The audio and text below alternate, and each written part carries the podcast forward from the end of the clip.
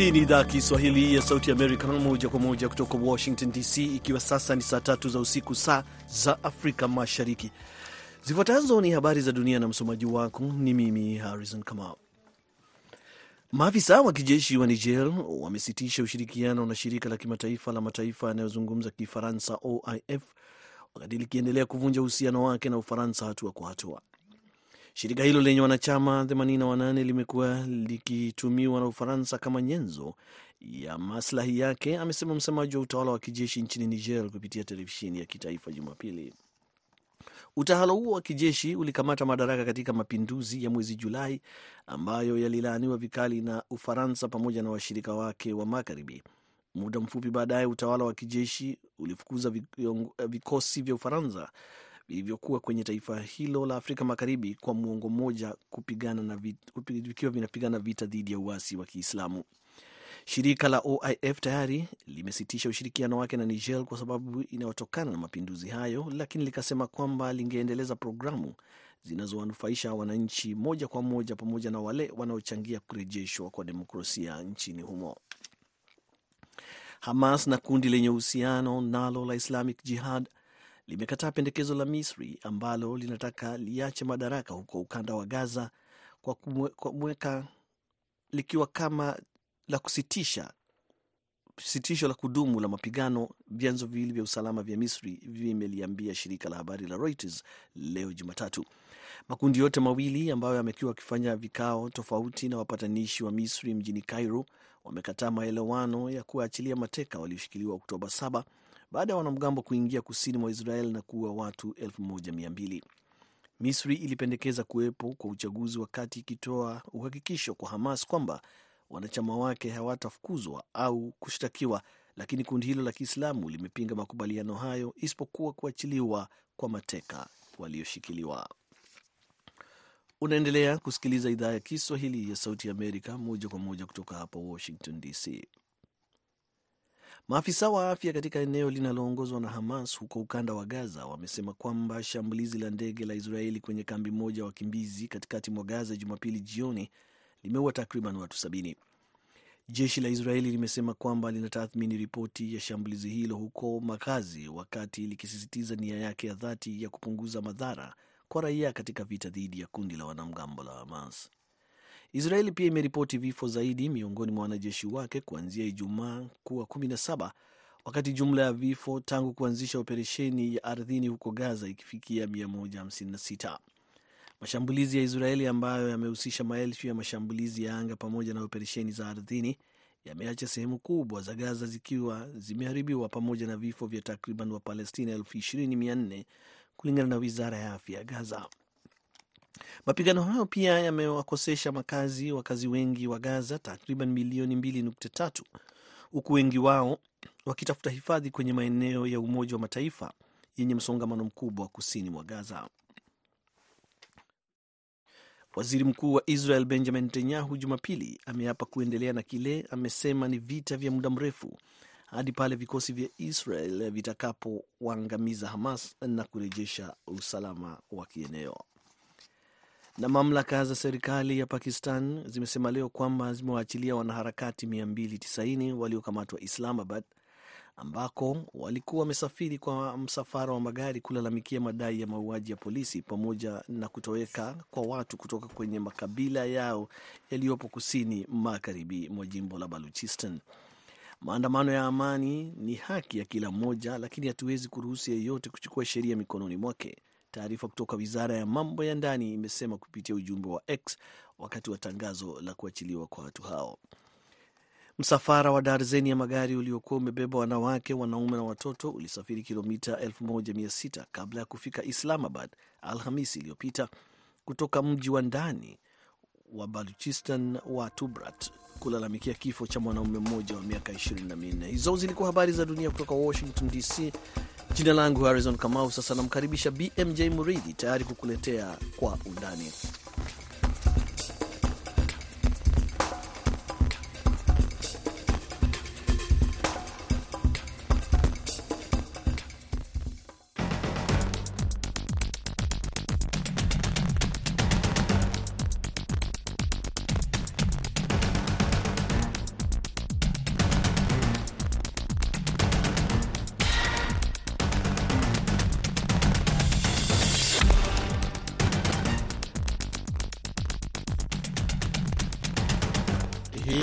Undani kutoka idhaa ya Kiswahili ya Sauti Amerika, moja kwa moja kutoka hapa Washington DC, kipindi ambacho huangazia ripoti zinazogonga vichwa vya habari. Tunapekua pekua, tunachimbua, tunakupa maelezo ya kina zaidi kuliko ilivyo kawaida. Leo kipindi hiki kitakuwa ni makala maalum ambapo tunaangazia maadhimisho ya sikukuu ya Krismasi kote duniani. Ni Kwa Undani. Mimi naitwa BMJ Mridhi nikiwa hapa Washington.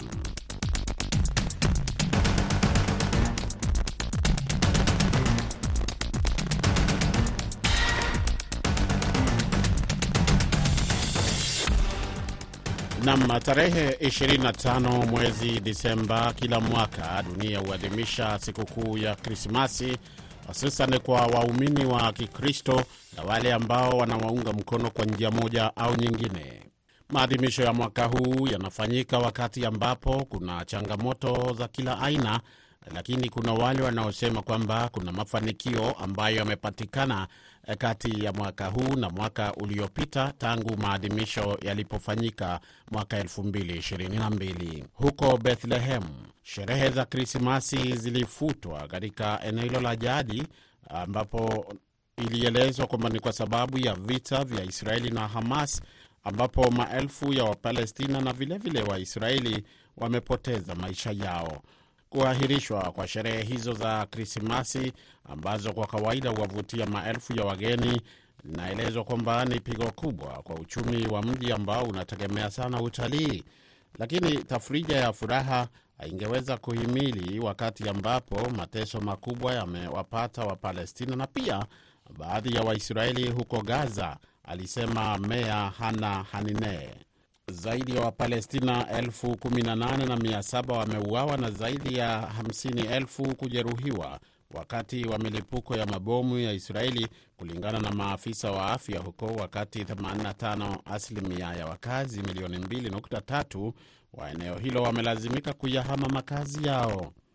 Tangu Oktoba 7 ufikiaji wa mji wa Bethlehem na miji mingine ya Palestina katika ukingo wa magharibi ambao unakaliwa na Israeli imekuwa ni vigumu, huku misururu mirefu ya madereva wakisubiri kupita vituo vya ukaguzi vya kijeshi. Vizuizi hivyo pia vimewazuia Wapalestina wengi kuondoka katika eneo hilo kwenda kufanya kazi nchini Israeli. Tutakuwa na ripoti za hapa na pale kuhusu hali ambavyo imekuwa katika maeneo mbalimbali duniani kote, ikiwa ni pamoja na kule Tanzania na vilevile vile DRC, hasa katika mji wa Bukavu katika jimbo la Kivu Kusini. Lakini kwanza tuanzie Vatican. Katika ujumbe wake wakati wa sherehe za Krismasi mwaka huu, Papa Francis ameendelea kulaani mashambulizi yanayoendelea huko Gaza, hasa vifo vya watoto katika vita vinavyoendelea na kutaja mashambulizi ya Israeli kuwa ya kutisha, kwani yanawalenga wasio na hatia. Katika hotuba yake ya siku ya Krismasi, Urbi et Orbi, kwa jiji na ulimwengu mzima, Francis pia ametaja shambulio la Oktoba 7 dhidi ya Israeli na vilevile magaidi wa Hamasi kuwa ni la kuchukiza, na aliomba tena kuachiliwa kwa mateka waliobaki na kusema ulimwengu hauna chaguo ila kutatua mzozo huo wa Palestina kupitia mazungumzo. Akizungumza kutoka kwenye roshani ya kanisa la St Peters Basilica kwa maelfu ya watu waliofika pale. Pia alizungumzia suala jingine la sekta ya silaha, akisema kwamba ilikuwa ni sababu ambayo vita vinaendelea. Francis mwenye umri wa miaka 87 alisherehekea Krismasi ya 11 ya kuhubiri kwake, akitoa wito wa kusitishwa kwa migogoro ya kisiasa, kijamii au kijeshi katika maeneo kama vile Ukraini, Siria, Yemen, Lebanon, Armenia na Azerbaijan na kutetea haki za wahamiaji. Hebu tumsikie. Siavicine in Israele e Palestina. Amani ifike Israeli na Palestina ambako vita vinaharibu maisha ya watu hao. Ninawakumbatia wote, hasa jumuiya ya Kikristo na Gaza, parokia ya Gaza na nchi takatifu nzima. Moyo wangu unahuzunika kwa wahasiriwa wa shambulio la kuchukiza la Oktoba 7 iliyopita. Nasisitiza ombi langu la dharura la kukombolewa kwa wale ambao bado wanashikiliwa mateka. Ninaomba kukomeshwa kwa operesheni za kijeshi kwa mashambulizi yao ya kutisha, waathirika wakiwa raia wasio na hatia, na kutoa wito wa suluhisho la hali mbaya ya kibinadamu kwa ufunguzi wa utoaji wa misaada ya kibinadamu.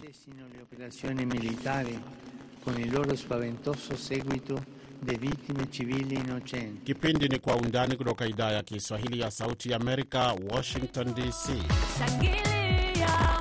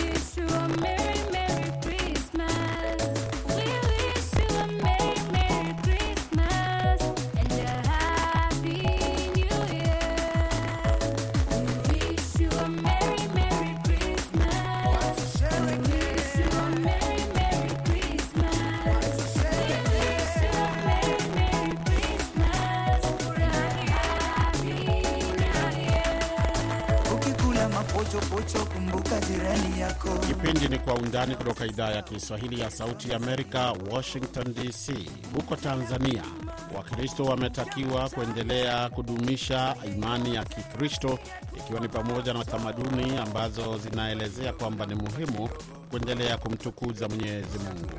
Idi Uwesu anajiunga nasi sasa kutueleza hali ilivyokuwa. Ni ibada ya Krismas hapa katika kanisa la Kiinjili la Kilutheri Tanzania, usharika wa Kijitonyama jijini Dar es Salaam, ambapo Wakristo hapa wanaungana na wenzao kote ulimwenguni kusherekea sikukuu hii ya Krismas.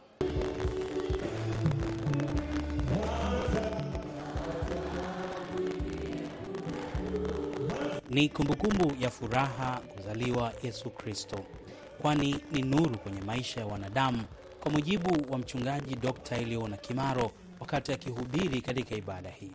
Mchungaji Kimaro amesema wakati leo dunia ikiadhimisha kumbukumbu hii muhimu kwenye imani ya Kikristo, waumini wanapaswa kuishi katika imani thabiti juu ya Kristo na giza halitashinda mbele ya nuru. na kwenye Krismasi hii wakati tunaadhimisha, kuna watu ambao wengine wapo kwenye ukiwa, wengine wapo kwenye utupu, hawana kitu, na wengine wapo kwenye giza. Mimi haijalishi Krismasi hii imekukuta wapi, lakini neno la Mungu lililotumwa ni Mungu. Aidha, mchungaji Kimaro ametoa rai kwa kila mwanadamu kwa nafasi yake kumwomba Mungu awe ni mwenye kufikiria zaidi vizazi vijavyo na si tu nafsi yake au familia. Hilo litawezesha kujenga taifa lenye matumaini na imara katika ulimwengu wa kiroho na dunia. Nao baadhi ya waumini wa kanisa hili ambao wamehudhuria ibada ya leo wameeleza namna gani siku hii inawapa tafakari katika maisha yao ya kila siku. Kwa kipindi hiki kama ilivyo kawaida ya miaka yote na tamaduni zetu za Kiafrika, lakini kibinadamu, kwamba tunaalikana, tunakaa pamoja, tunakula, basi isiwe tu Krismas ila iwe ni kitu ambacho ni endelevu kwa siku nyingine za maisha yetu tunavyoishi, hata kama sio Krismasi, tu tunapendana kama ambavyo tumesisitizwa na viongozi wetu wa kidini. Tuwe na nuru kwenye maisha yetu ya tunapoongea na watu kwenye familia, makazini, maofisini, tuhakikishe tuna tunasema maneno ambayo yatampa mtu nuru au yatampa mtu mafanikio ya kumtia moyo katika maisha yake. Sasa hivi ni kama vile viongozi wengi au watu wengi wanajiwazia wao wenyewe na teuzi zijazo na kutokuwaza juu ya taifa lijalo. Kwa hiyo tusiwe kama Herode ambaye alitamani kuwa watoto wote wa kiume waliokuwa wamezaliwa baada ya kusikia mtoto Yesu amezaliwa, lengo likiwa ni ili aendelee kuwa mfalme. Badala yake tuwe na roho ya tofauti ya kuweza kuwaza vizazi vijavyo kwa miaka na miaka. Kutoka hapa jijini Dar es Salaam, Idi Wesu, Sauti ya Amerika. Nchini DRC, mvua kubwa zilizonyesha hasa mashariki mwa nchi hiyo zimesababisha hali ya sintofahamu wakati watu walikuwa wakiendelea na sherehe za Krismasi. Yote hayo yanajiri wakati ambapo nchi hiyo inasubiri matokeo ya uchaguzi ambao ulifanyika siku ya Jumatano na Alhamisi, ambao uliongezwa muda kwa ghafla baada ya changamoto chungu nzima kukumba zoezi hilo. Kipindi ni Kwa Undani kutoka idhaa ya Kiswahili ya Sauti Amerika. Kama ulivyosikia, maafisa katika mji wa Bethlehemu wamesema kwamba sherehe za Krismasi zimefutwa katika mji huo kwa sababu ya vita vya Israeli na Hamasi, ambapo watu wengi maelfu wamepoteza maisha. Tuungane sasa na mchambuzi wa maswala ya usalama na siasa za kimataifa Richard Tuta ambaye ameishi katika nchi ya Israeli kwa miaka mingi ikiwa ni pamoja na kusomea huko. Tuta, umekuwa ukifuatilia yanayojiri, lakini hili suala la Bethlehemu kuwa kwamba haiwezi kuendelea na shughuli ambazo zimekuwa zikifanyika kila mwaka e, katika maadhimisho ya siku hii muhimu, hasa kwa wale waumini wa Kikristo e, ni suala ambalo limeibua utata na gumzo la kila aina kwamba vita vinavyoendelea kati ya Hamasi na Israeli e, huenda vikabadilisha mkondo wa jinsi waumini wanavyotekeleza shughuli zao. Je, unadhani ni kwa nini Bethlehem kwa mfano?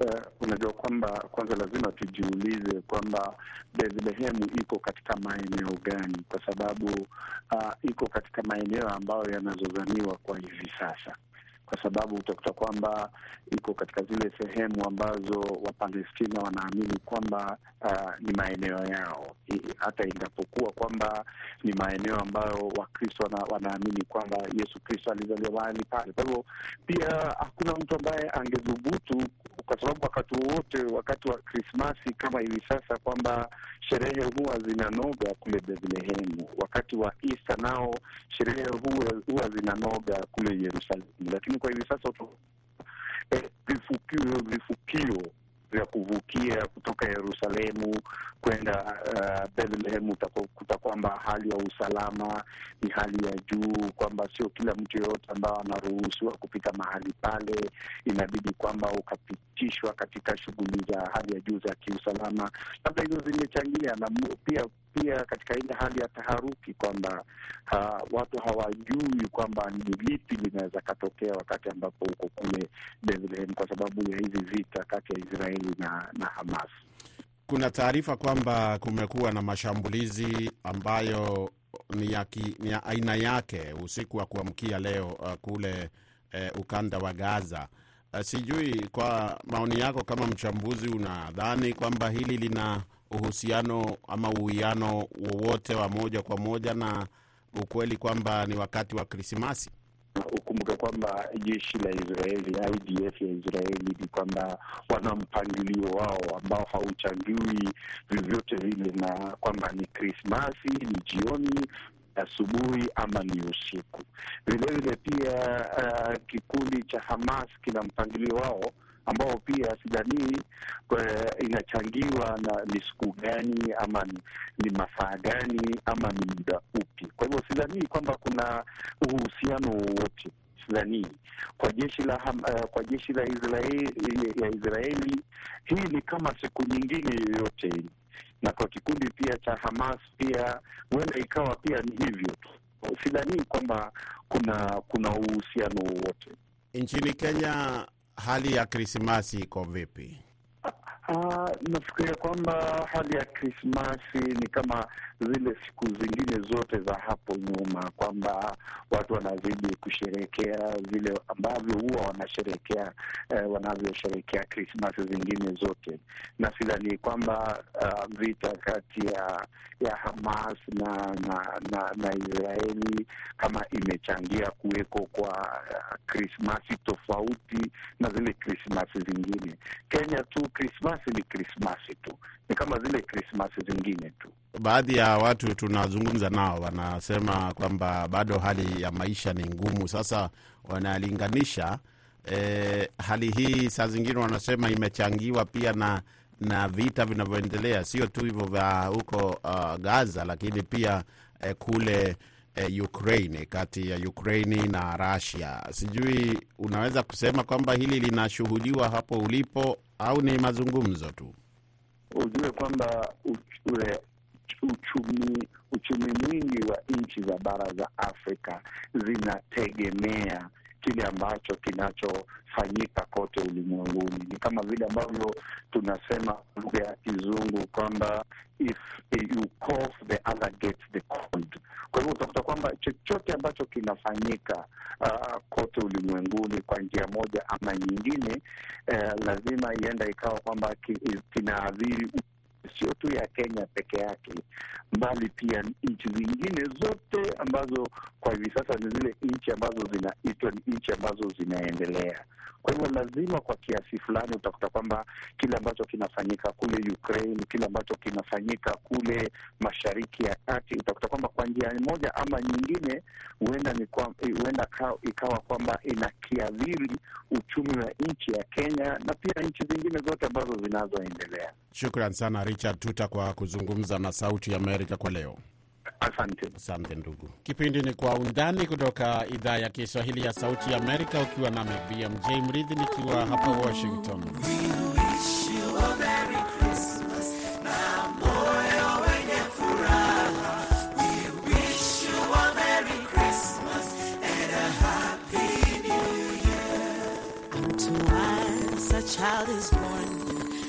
To us a son is given. We wish you a Merry Christmas and a Happy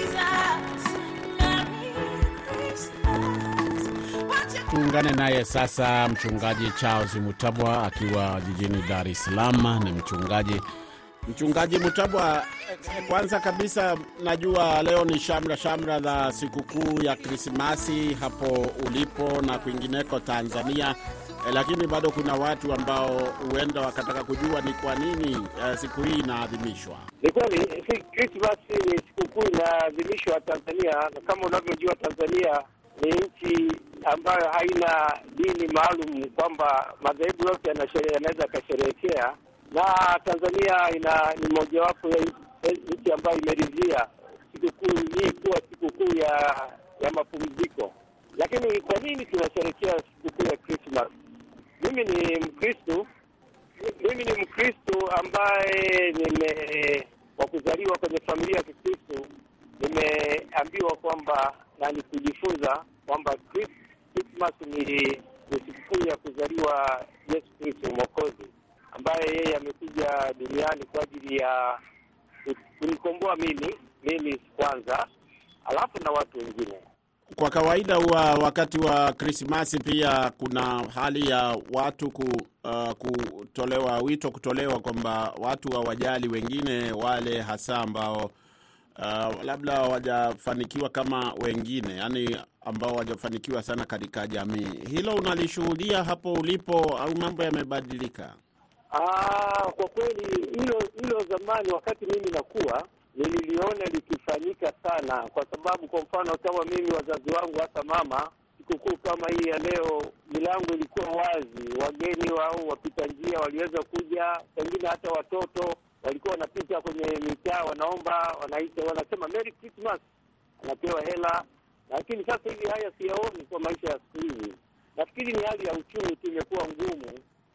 Sawa sawa kabisa. Mwisho, nini kingine ambacho labda umekiona kimebadilika? Najua eh, unajua mimi natokea Kenya na pia nimeona mabadiliko makubwa. Siku za Krismasi ndizo eh, tulikuwa siku zetu eh, ingekuwa ndo tunakula chapati na kuku na mapochopocho, lakini ni kama siku hizi chapati inapatikana kila pahali, tofauti na ilivyokuwa eh, siku hizo. Wewe nini ambacho umekishuhudia kilicho tofauti na miaka ya nyuma? Eh, mimi naona kuna tofauti kubwa. Kwa mfano, mimi hapa Dar es Salaam na sehemu nyingine nyingi nilikuwa naona miaka ya nyuma, kwa mfano kama ukipita mitaani huko unakuta sehemu kumepambwa kuna hii miti ya Christmas tree, maduka yamewekwa mapambo na sehemu mbalimbali zimewekwa kwenye mabaa vinywaji, lakini sasa haya mambo siku hizi siyaoni, siyaoni kabisa. Hakuna miti, ile miti ya Christmas tree hatuioni hapa Dar es Salaam.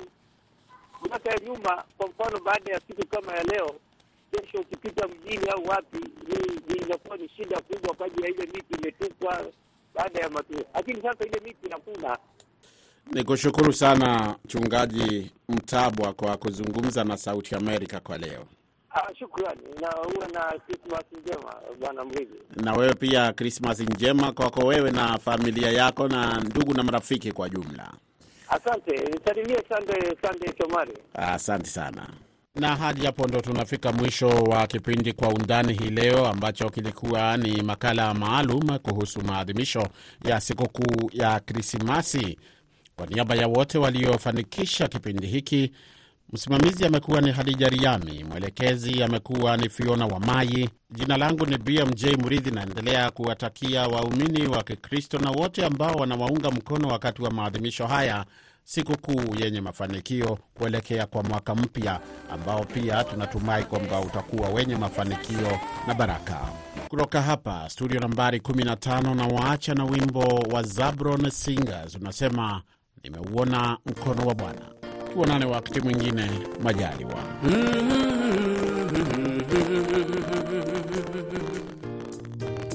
Ha, ha, ha. Tumeuona mkono wake Bwana.